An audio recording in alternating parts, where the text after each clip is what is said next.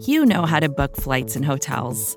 All you're missing is a tool to help you plan that unbelievable travel experience. That's why you need Viator. Book guided tours, excursions, and more in one place. There are over 300,000 travel experiences to choose from, so you can find something for everyone. And Viator offers free cancellation and 24 7 customer support for worry free travel. Download the Viator app now and use code Viator10 for 10% off your first booking in the app. Find travel experiences for you. Do more with Viator.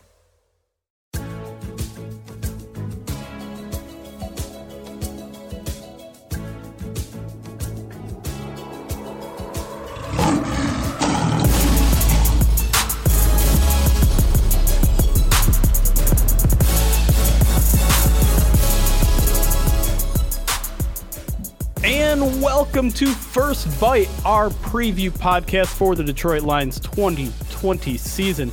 My name is Jeremy Reisman. I am the permanent host of First Bite, our preview podcast, which is mini sized so that you can just listen to us on the way to work. A nice 30, 40 minute podcast, not like our full POD cast, but the whole podcast is devoted to the Lions' next game. This week, we've already made it to week two, guys. It's all the way to week two. It feels like the season is about 10 months long already after week one's performance. But we're going for all the all of you that are still listening, that are still engaged with the Lions after what happened last week. We appreciate you. Uh, we have a good show for us today. Uh, we have a nice Packers guest, which we'll get to in a minute. But first, let me introduce my co-host to my virtual right here.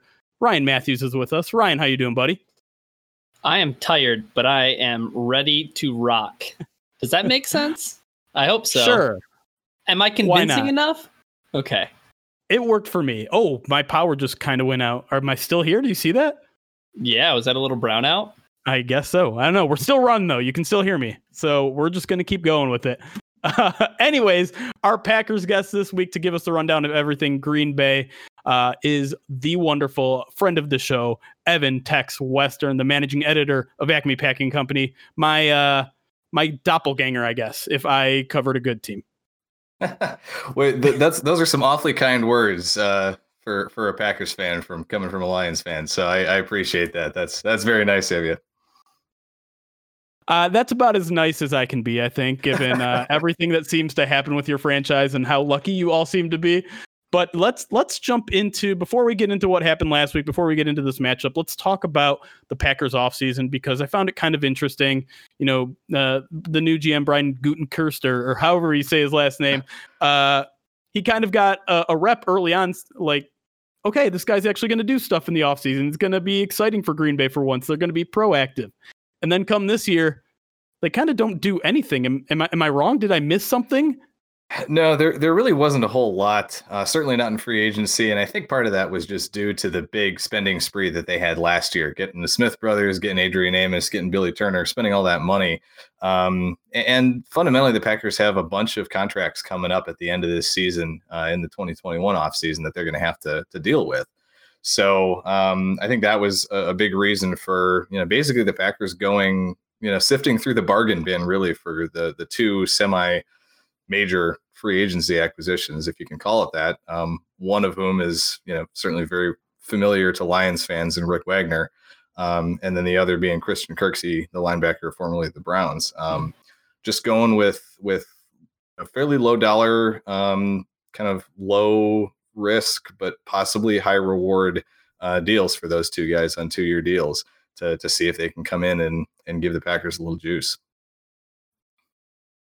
Well, aside from free agent acquisitions, we need to talk about the draft because that is everybody's favorite topic with the Green Bay Packers. We need to talk about my favorite set of thick thighs in oh, yeah. the NFL today, and uh, we need to talk about the quarterback who didn't even suit up on week one. So, give me the lowdown. Like, we're not getting a lot of we're not getting a lot out of these guys to begin, but it doesn't seem like that seems to be a problem for Green Bay. No, I, I, think this team was really counting on internal development from last year to this year. Uh, the the receiving crew um, basically stayed entirely intact. The the one other guy that they added was Devin Funchess, who opted out for for COVID this year. So they're they're counting on Allen Lazard to take a big step forward as the number two to to get Marquez Valdes Scantling to to be a a quality number three. But um, yeah, the fact that the Packers didn't draft a single receiver in this historic wide receiver class, um, it shocked everybody, Packers fans probably most of all, uh, especially when they they moved up and, and took Jordan Love in the in the first round. Um, I had my eyes set on Brandon Aiyuk the whole time, kind of coming down the into the 20s. And then San Francisco reaches up and snags him at 25 and kind of, you know, leaves me scratching my head a little bit. Thought maybe they might go for like a Michael Pittman or, or Tee Higgins or somebody along those lines. But um, yeah, the love pick just really felt like it came out of nowhere. And this is a very different situation than when the Packers drafted Aaron Rodgers in t- 2005. Um, Rodgers was, you know, one of the guys considered as the number one pick um, fell all the way to 24. Not a guy whose ceiling was maybe in the, the high teens, and and they moved up to get him like Love. Um, and then you've also got the the Favre factor, the the Willie won't he with the retirement that had already been going on for a couple years. Um, Rodgers isn't isn't given any of that right now. Um, and so the the situation doesn't really you know seem to parallel very well to, to when Rodgers was drafted.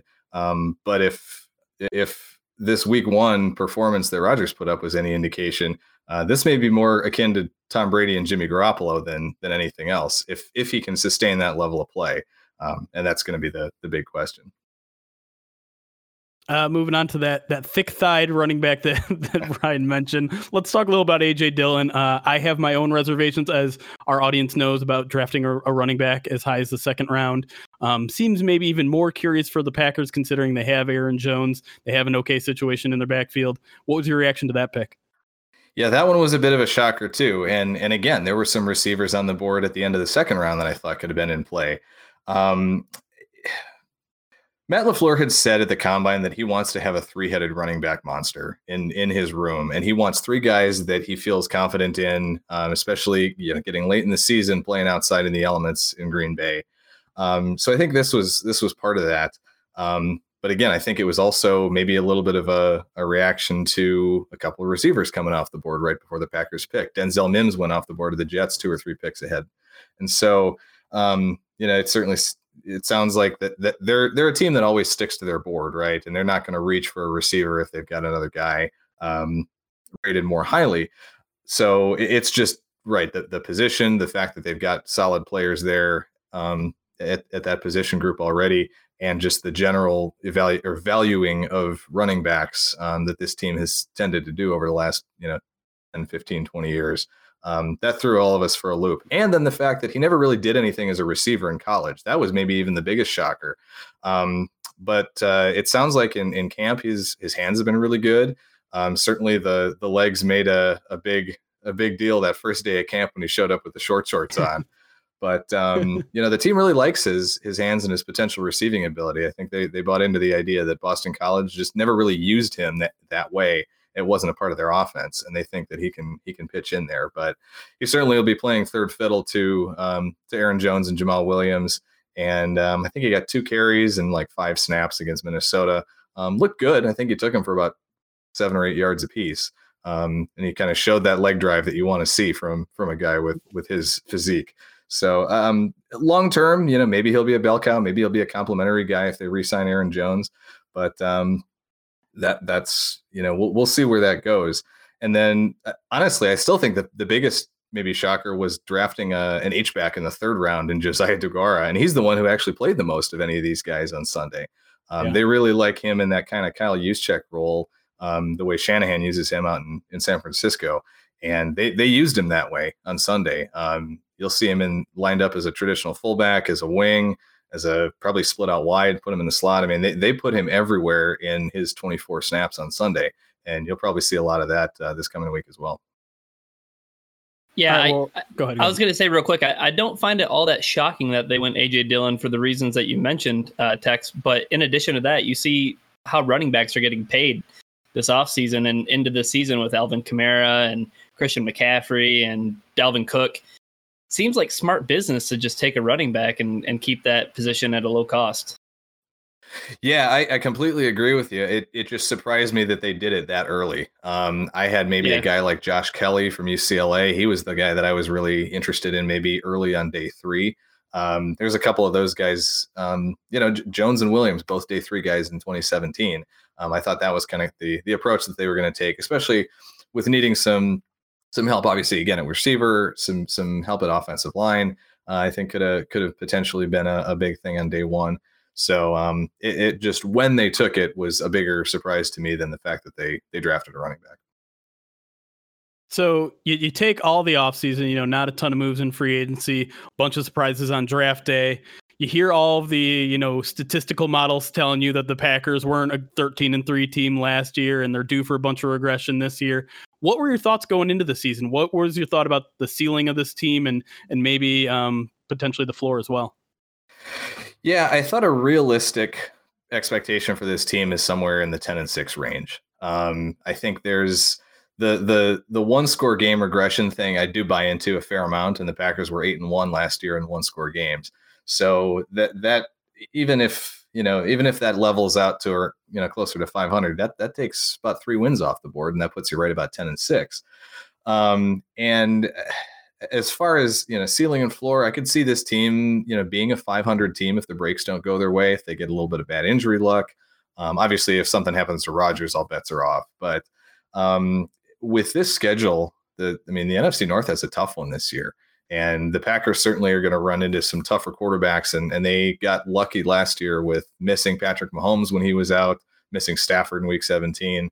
Um, you know, now that there's a, a four week stretch where I think they get Brady, um, Kirk Cousins again, um, shoot, Deshaun Watson and then the 49ers in back to back to back to back weeks. Um, so that's a that's going to be a really tough stretch. Um, I don't see this team going better than 12 and four. I think that's a, a best case scenario. Um, but yeah, somewhere in that middle at 10 at six seems reasonable. But a lot of that is predicated on this offense kind of gelling in Matt LaFleur's second year. And um, it's that's the kind of thing that LaFleur has talked about all summer, that Aaron Rodgers has talked about mm-hmm. all summer. And you saw the the first glimpses of that really coming to fruition against Minnesota. Well, the Green Bay Packers are closer than the Detroit Lions to 10 and 6. And if you caught the game on if you caught any of the highlights from the Lions game, it might seem like they're a lot closer to 10 and 6 than the Detroit Lions are, but I mean to, to, to start the season like that, 43 points against a, a defense that everybody kind of thought, you know what, if it's healthy, it's probably one of the top defenses in the NFL. Aaron Rodgers revenge tour, is that what this is, Tex? There's some of that. There's definitely a, a, little bit of that. There's a motivation factor, I think, with that. You know, he's he's always been a guy who plays better when he's got a chip on his shoulder. And what better way to put a chip on his shoulder than drafting a guy who you know you think can be his long-term replacement, right? Um, so between that, um, he said there were a couple things that that he tweaked in the off season. Um, he he went back and looked at some film. It looked like he was setting his feet much better and and actually you know using good fundamental fundamentals and footwork, um, especially on some of his deep balls, which is something he hasn't always done. Um, he's always had a great arm to make up for that, but if he's actually throwing the ball in rhythm and and with a good base and good fundamentals, that's going to just change things entirely for him on those intermediate throws and some of those deep balls.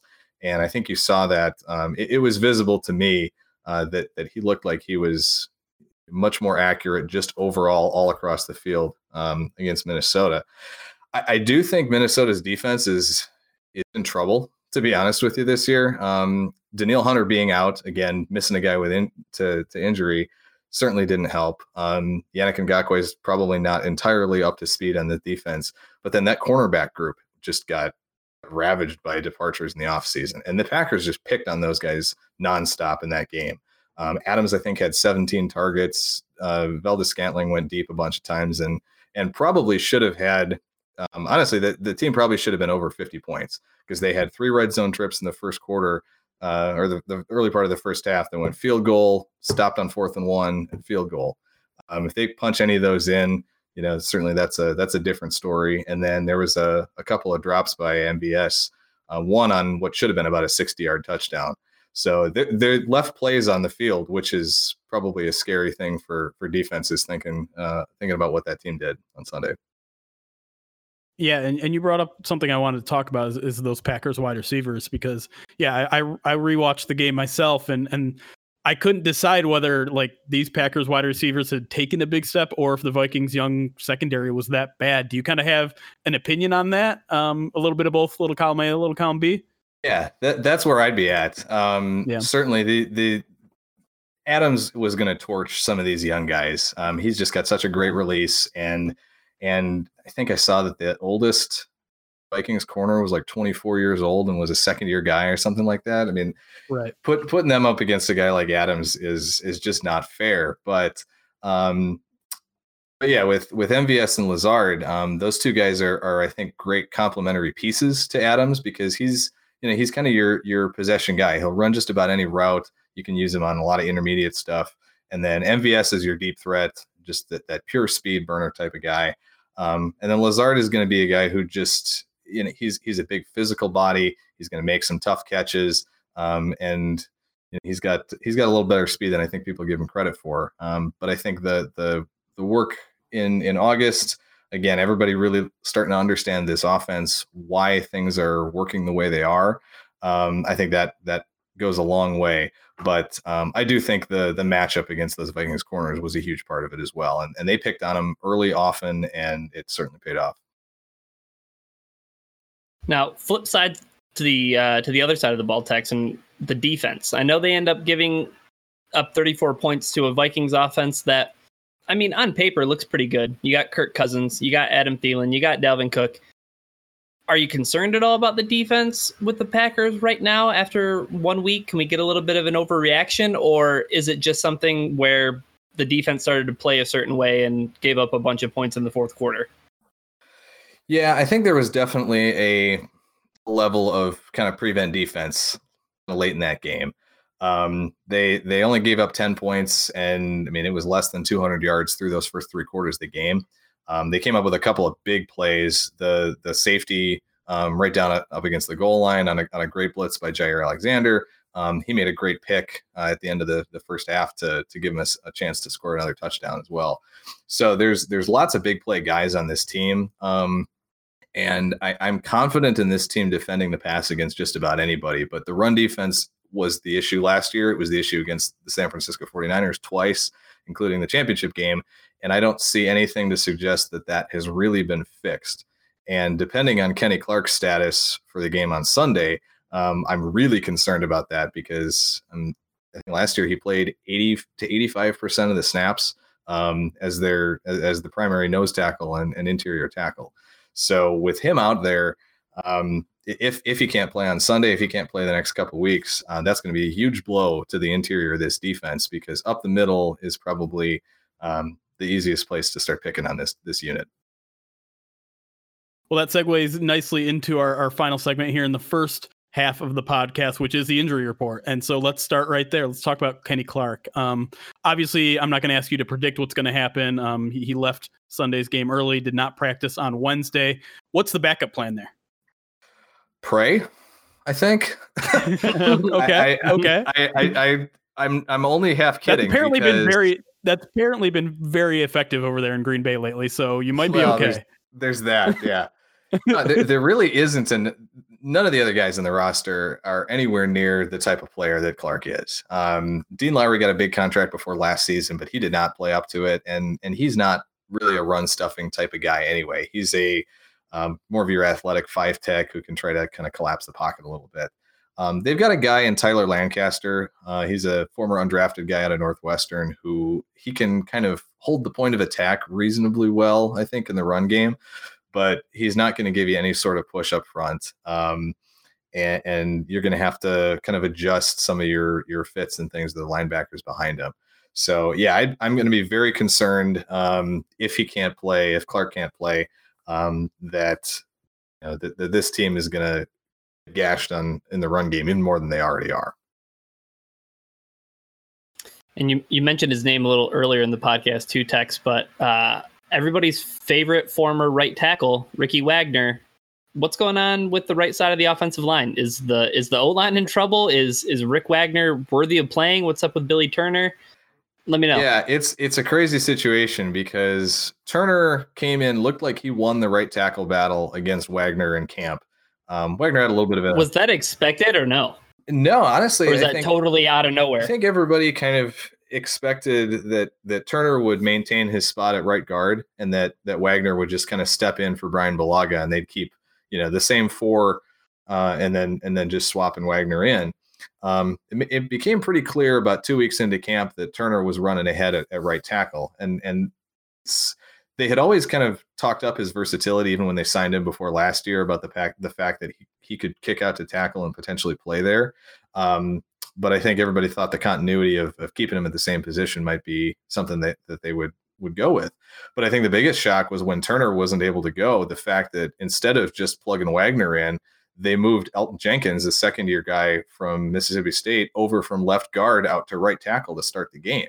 Um, plugged in Lucas Patrick, who's been a, a, solid backup guard. Well, then Patrick goes out, he gets hurt. They move Jenkins back into guard, uh, and and Wagner comes on to, to play tackle. And for the most part, he played pretty well against Minnesota. Um, now we got the issue that Lane Taylor, who was starting at right guard and won that job, um, he's done for the year with a knee injury. So, all right, if Turner and Patrick are both back, you could feasibly play Patrick at right guard, Turner at right tackle, and and kick Wagner back to a backup role.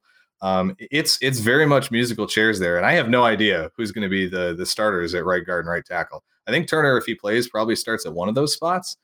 But um, it it kind of depends on on what they like with the best you know the best five that they can put out there. But uh, like I said, Wagner I thought played very well. Um, he got matched up on Yannick Ngakoue a couple times um, and and held his own uh, on Sunday. But um, you know, I, as a as a Wisconsin alum myself, I'm certainly rooting for the guy, and and um, you know, I hope I hope he gets out there and gets a gets a chance to play well.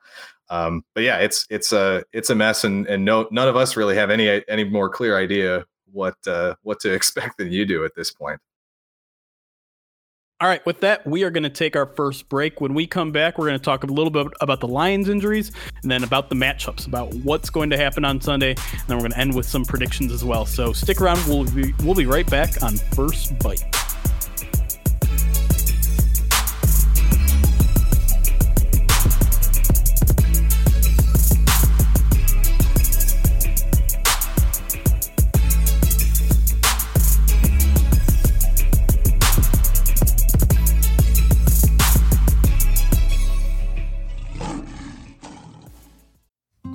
Support for this show comes from Sylvan Learning. As a parent, you want your child to have every opportunity, but giving them the tools they need to tackle every challenge, that takes a team. Now more than ever, educational support tailored exactly to what your child needs can make all the difference. That's why parents have trusted Sylvan Learning for 45 years as the ultimate teammate in their child's educational journey, instilling in them a love for learning and a passion for reaching the next level.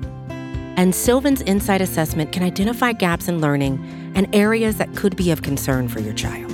It's a 360 degree view into your child's learning that you can't find anywhere else and helps ensure that your child didn't miss something in school that might put them at a disadvantage in the future. And right now, it's the best price of the year at $29.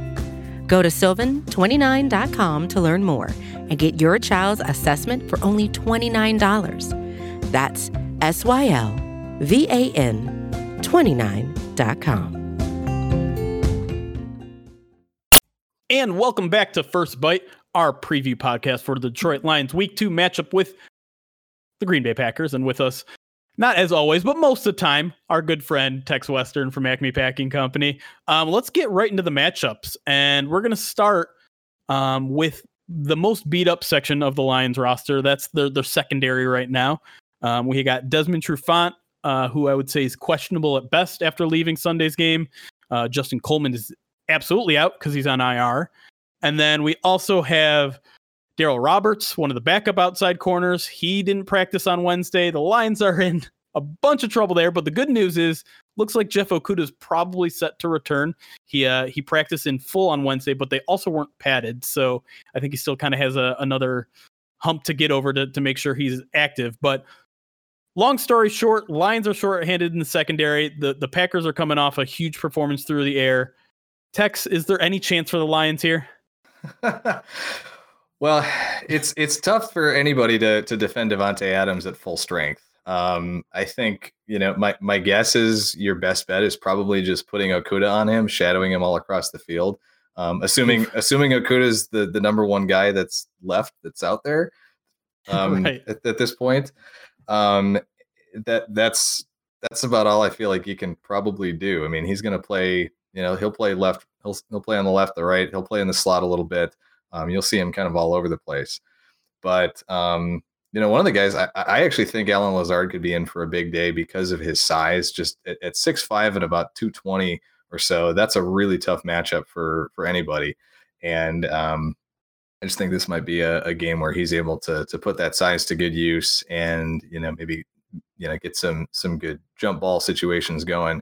Um, so yeah, it's it'll it'll be interesting. I mean, the Packers have gone a little more towards the 12 personnel, playing a little more heavy lately. Uh, they certainly did in that first game um, against Minnesota. So you'll you'll probably only see three receivers, maybe on half of the snaps, uh, maybe even a little less than that. So, but I, I still think they're going to try to feed Adams as much as they they realistically can. Um, again, 17 targets and 14 catches last week, and and I think this offense really this passing game is certainly going to cook through him. I'll just be interested to see how much they start trying to work the tight ends into the passing game because I think they had a combined three targets last week. So um, spreading the ball around, um, you know, Rodgers he'll he'll zero in on Adams, but but those other guys are definitely going to be a big part of the game plan as well, and and look for look for a couple of play action shot plays to to Valdes-Scantling as well, um, trying to get him loose going deep. Right, hey, I, I want to. Yeah. Would you say that the Lions are hamstrung at quarterback? All right. Do, do, do I need to end this right now? I will end this right now. uh, the, the, thing I was actually going to ask you, Ryan, is do you think this is an opportunity maybe for the Lions to get the safeties involved a little bit? It, you know, a guy like Tracy Walker, maybe on Allen Lazard, is, is something they maybe considered. Obviously, he's kind of their their their tight end cover guy as well. So it depends what what formation the Packers are in there. But do you think there's a chance that maybe they they cross train a little bit and and let Tra- let Tracy Walker kind of use that physical nature of himself to to get involved? Do you know what really sucks? Jayron Kearse is suspended. Right. I was just thinking that too. He would be kind of a good matchup here. Yeah, especially you need a guy to fill in in the slot. That is what Jayron Kearse did last year. So it, it's a huge bummer that the Lions don't have him. But yeah, I my question that I want to throw to Tex because I mean I I agree. Like they're probably going to go like three safeties. You might even see four safeties on the field at sometimes, just because the Lions are you know in such a bad spot with their cornerbacks. But I was going to ask Tex, like, how malleable is LaFleur's game, like in terms of his approach? Because the Lions really got gashed up the middle uh, when it came to the run game. Do you think that you know he, he might mix it up a little bit more? Might you know turn to the run offense a little bit more? Yeah, I think that's that's definitely a, a possibility, at least. Um, again, with with those matchups last week, it was clear that they were going to come out throwing the ball, but um, certainly the he he focuses uh, very heavily on that run game, kind of running that outside zone type of run game. So that works great Ouch. with yeah, that works great with with Aaron Jones, who's just a tremendous one cut back. The the kind of cutback style is is plays right in right into his style of play. Um, and, and, I think that's that's certainly an area where I would expect the the Packers to focus a little bit, um, especially early on. Lafleur always kind of scripts those first ten to fifteen plays on offense and um, so I think we'll get a good feel for for what the Packers want to try to do and and kind of feeling out the waters a little bit in, in the first quarter or so, and then kind of see where they go from there. Um, they did a little bit of that against Minnesota. Um, it was a lot of variable formations and personnel groups in those maybe first 10 to 12 snaps. Um, you had a couple of jet sweeps in there. You had a lot of motion. I think those are things that they really want to get involved with the offense um, in in this second year in this system to to kind of take the distract the eyes a little bit of the defenders and kind of get them looking one way and get a lot of that misdirection type of stuff going. So that's I think going to be a lot of the stuff in the run game. Um, some end around, some jet sweeps. You get that outside zone going, the the cutback type of runs. Um, I think that'll be a big a big factor as well in the game plan. Well, if if I'm the Detroit Lions, I think the the antidote to all that is not get a better defense because it's too late for that. It's not let the defense get on the field. And I think you kind of alluded it to uh, in, in, the first segment there. Packers might be a little bit vulnerable running the ball. So let, us talk about that matchup. The Lions potentially running the ball against that Packers run defense. We saw what Adrian Peter can can somehow still do last week uh, against a good defense in Chicago. Um, Lions do you, do legend. Like, Adrian Lions Peterson. legend Adrian Peterson. Um, is, is, that a matchup you think the Lions can exploit and just run bleed as much clock as possible? Because we know the Lions love trying to do that, just bleed clock. Yeah, I think they've got to. Um, like I mentioned earlier, I, I, the run defense is by far the weakest part of this defense. And again, if Clark is out, that that just makes that that much more of an advantage for Detroit. So um, I'd also like to just point out that the Packers are the only team in the NFC North to have never employed a, a running back by the name of Adrian Peterson. Um, fun fun fact there. technicality there, but uh, I, will yeah. accept it. Um, but yeah, no, that's that's I think that's a that's a great approach for for Detroit here is is keep the ball out of Rodgers' hands as much as you possibly can, um, and and you know obviously you can't can't do any any damage when he when he's on the sidelines. So the Packers love to play light personnel on defense. They've been really nickel and dime heavy for years, um, really under since Mike Pettine showed up, um, and they really don't have a, a a consistent, reliable guy at that second inside linebacker spot in the three four. So you're going to see a little bit probably of Krys Barnes. He's an undrafted rookie. Um, he played about 15 snaps. Looked good in in limited action against Minnesota. Um, had a had a nice tackle for loss on a screen to Dalvin Cook, so that was nice. But you'll also see probably safety Raven Greene looks like he'll be back. He'll probably kind of play that dime linebacker spot quite a bit. And um, you know, I just it, what'll be interesting is is if the Packers honestly is if they're malleable on defense, if they're getting gashed in the run game do they actually go to more of a base personnel? Um, I think that's going to be a, a, a, real interesting point if they if they can't get ahead early, if it's a close game, or if if the Lions are you know are, are leading kind of midway through the game, they may have to switch back to kind of you know playing some personnel groups that they're not comfortable or not used to playing. Uh, with with going a little bigger, a little bit bigger uh, up front on defense. So that'll be something I'll be watching as well. So if the Lions stand a chance uh, in this game, Tex, it's going to fall on Matthew Stafford's shoulders as usual. It always happens that way. Is there a certain part of the secondary that is vulnerable to a passing attack? I mean, I, I know you said that seems like the secondary is pretty, you know, built to last with Jaire Alexander and and whatnot. But is is there something that Matthew Stafford can take advantage of on Sunday? Yeah, I think the probably the weakest spot right now is at free safety with Darnell Savage. Um, he's I mean he's a he's a super talented guy, real you know real fast, great athlete, but um, he's been known to to bite a little bit and get a little over aggressive. And so I think if you can get him maybe biting on some play action um, and then go over the top, I think that's a that's a good area where where you want to focus on. Um, Alexander, I think, is is on the cusp of being a, a Pro Bowl All, all Pro type of player.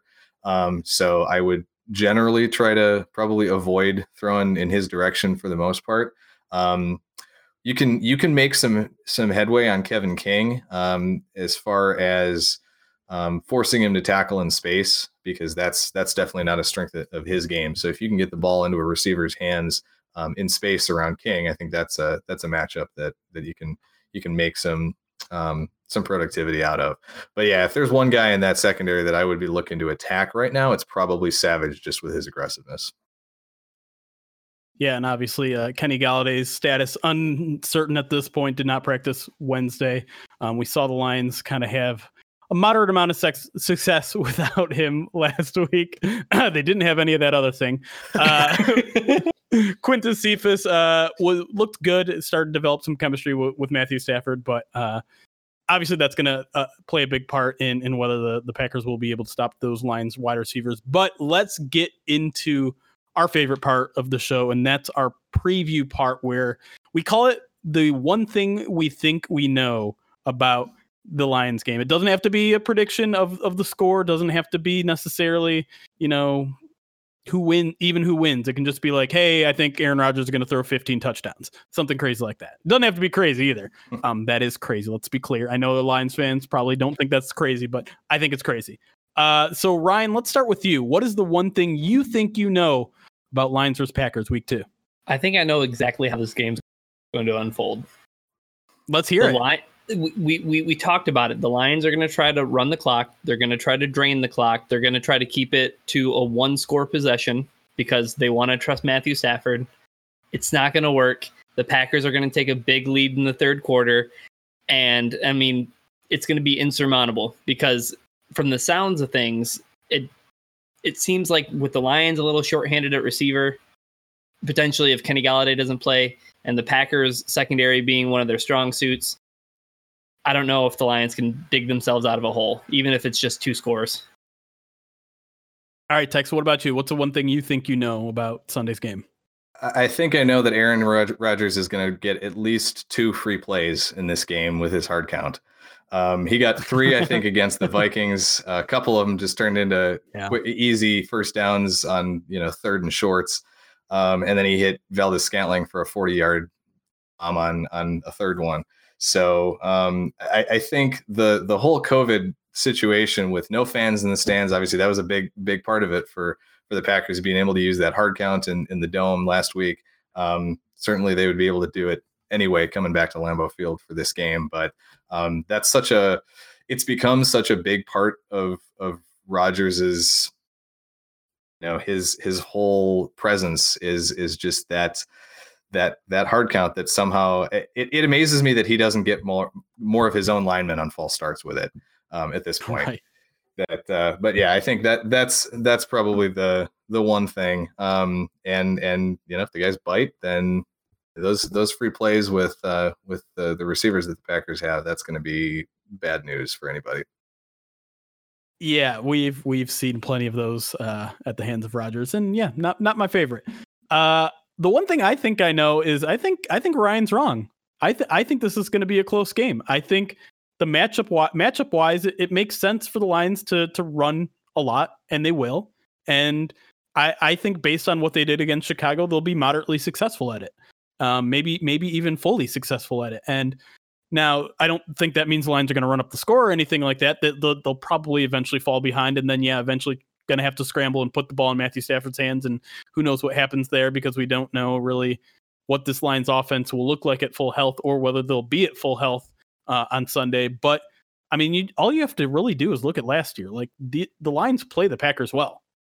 They they they were leading in all sixty. Like the Packers did not hold a lead in either of those two games, and they still won the two. And I th- I was watching Matt LaFleur's press conference today, and he said it was a miracle that the Packers won both those games. And some would call him a miracle. Some would call it, you know, an act of Blake Clayton or what is his name? Blake Cleatman? Clete Blakeman. There it is. I just reversed his name. like Blakeman. Blake Cleatman. I hate to say it, but you know who's officiating the game this week. Oh right? yeah. Okay. We are. I'm, we sure. Are well I'm sure Lions fans been all over that one. But yeah, that. Um. But yeah, I just I expect this to be a, a well fought game because I mean, really, you go back years and there hasn't been much of a blowout in this series since. Well, there was the week 17, what two years ago when the Lions beat them 31 nothing and in a meaningless game for both of them. But um, in general, like I think these two teams are in, in terms of their talent, I think they're very much lined up.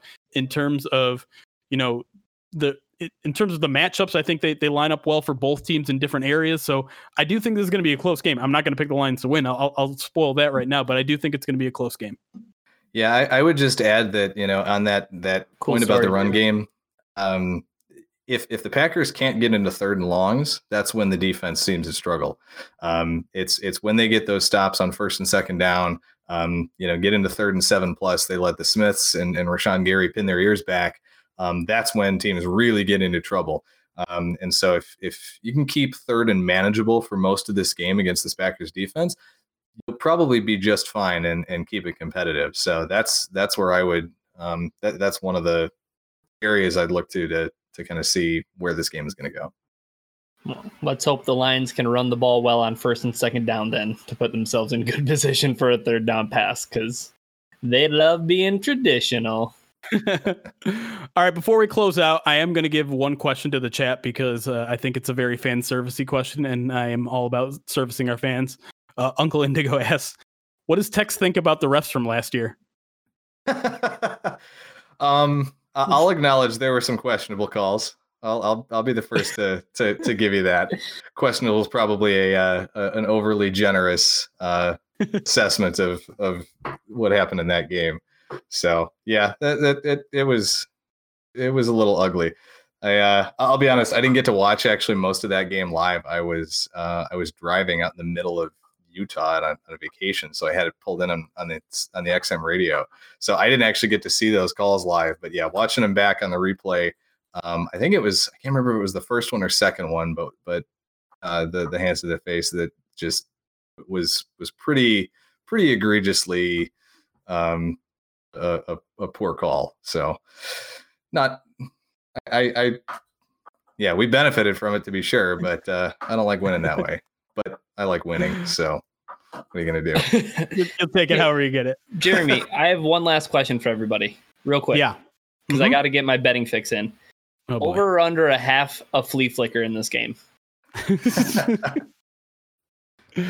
Please let it be the under. Even, even though it was successful last year and the one time it's ever been successful in the NFL level. Zero. Packers Zero. won't. Packers won't run that. So I'm I'm I'm, I'm going to go under too. Wait, no, that's bad. I want the Packers to run it because it doesn't work in the NFL unless it works in Lambeau Field with Marvin Hall. All right, Tex. Uh, let me give a moment for you to to take the stage. Let us know where we can find you on on Twitter, social media, what sort of stuff we can expect from Acme Packing Company this week. Uh, anything that you think Lions fans might be interested in. Yeah, thanks. Um, you can check out the site. It's at uh, it's at, at acmepackingcompany.com, all spelled out. Um, on Twitter, the, the blog is at Acme Packing Co. You can find me at Tex Western. Um, we've had some interesting uh, kerfuffles with a couple of Packers beat writers this week about the value of advanced analytics and DVOA. So expect us to to keep leaning into the the analytics side of things uh, over the next week or two here, um, because we're we're a pretty numbers heavy bunch, and so we we believe in marrying both the the numbers and the tape together, unlike some of the some of the the beat writers for the team. So um, if you're if you're numbers yeah. numbers heavy, numbers savvy, I think uh, you might find some interesting stuff at Acme, at Acme Packing Company this week. Is there is there any chance you can explain to me in 30 seconds why the Lions have a higher DVOA than the Packers right now? Um, I, I, can't tell you about the Lions. I know why the Vikings have a higher DVOA than the Packers, and that's because they actually average more yards per play.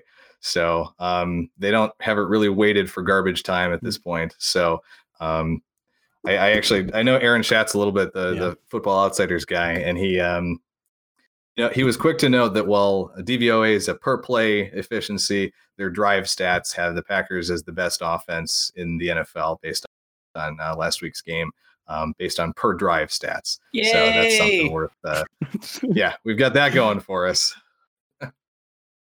I knew I shouldn't have let you talk more. Now we get now we're all sad again. Thank, thanks for that.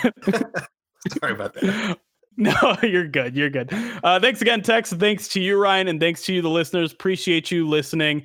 We will be back here on our Twitch channel live right after the Lions Packers game, twitch.tv slash pride of Detroit. And then later, around 7 or 8 p.m., we'll do our live POD cast, full hour. So make sure you're here for that. But until then, it's chaos. Be kind. Go Lions.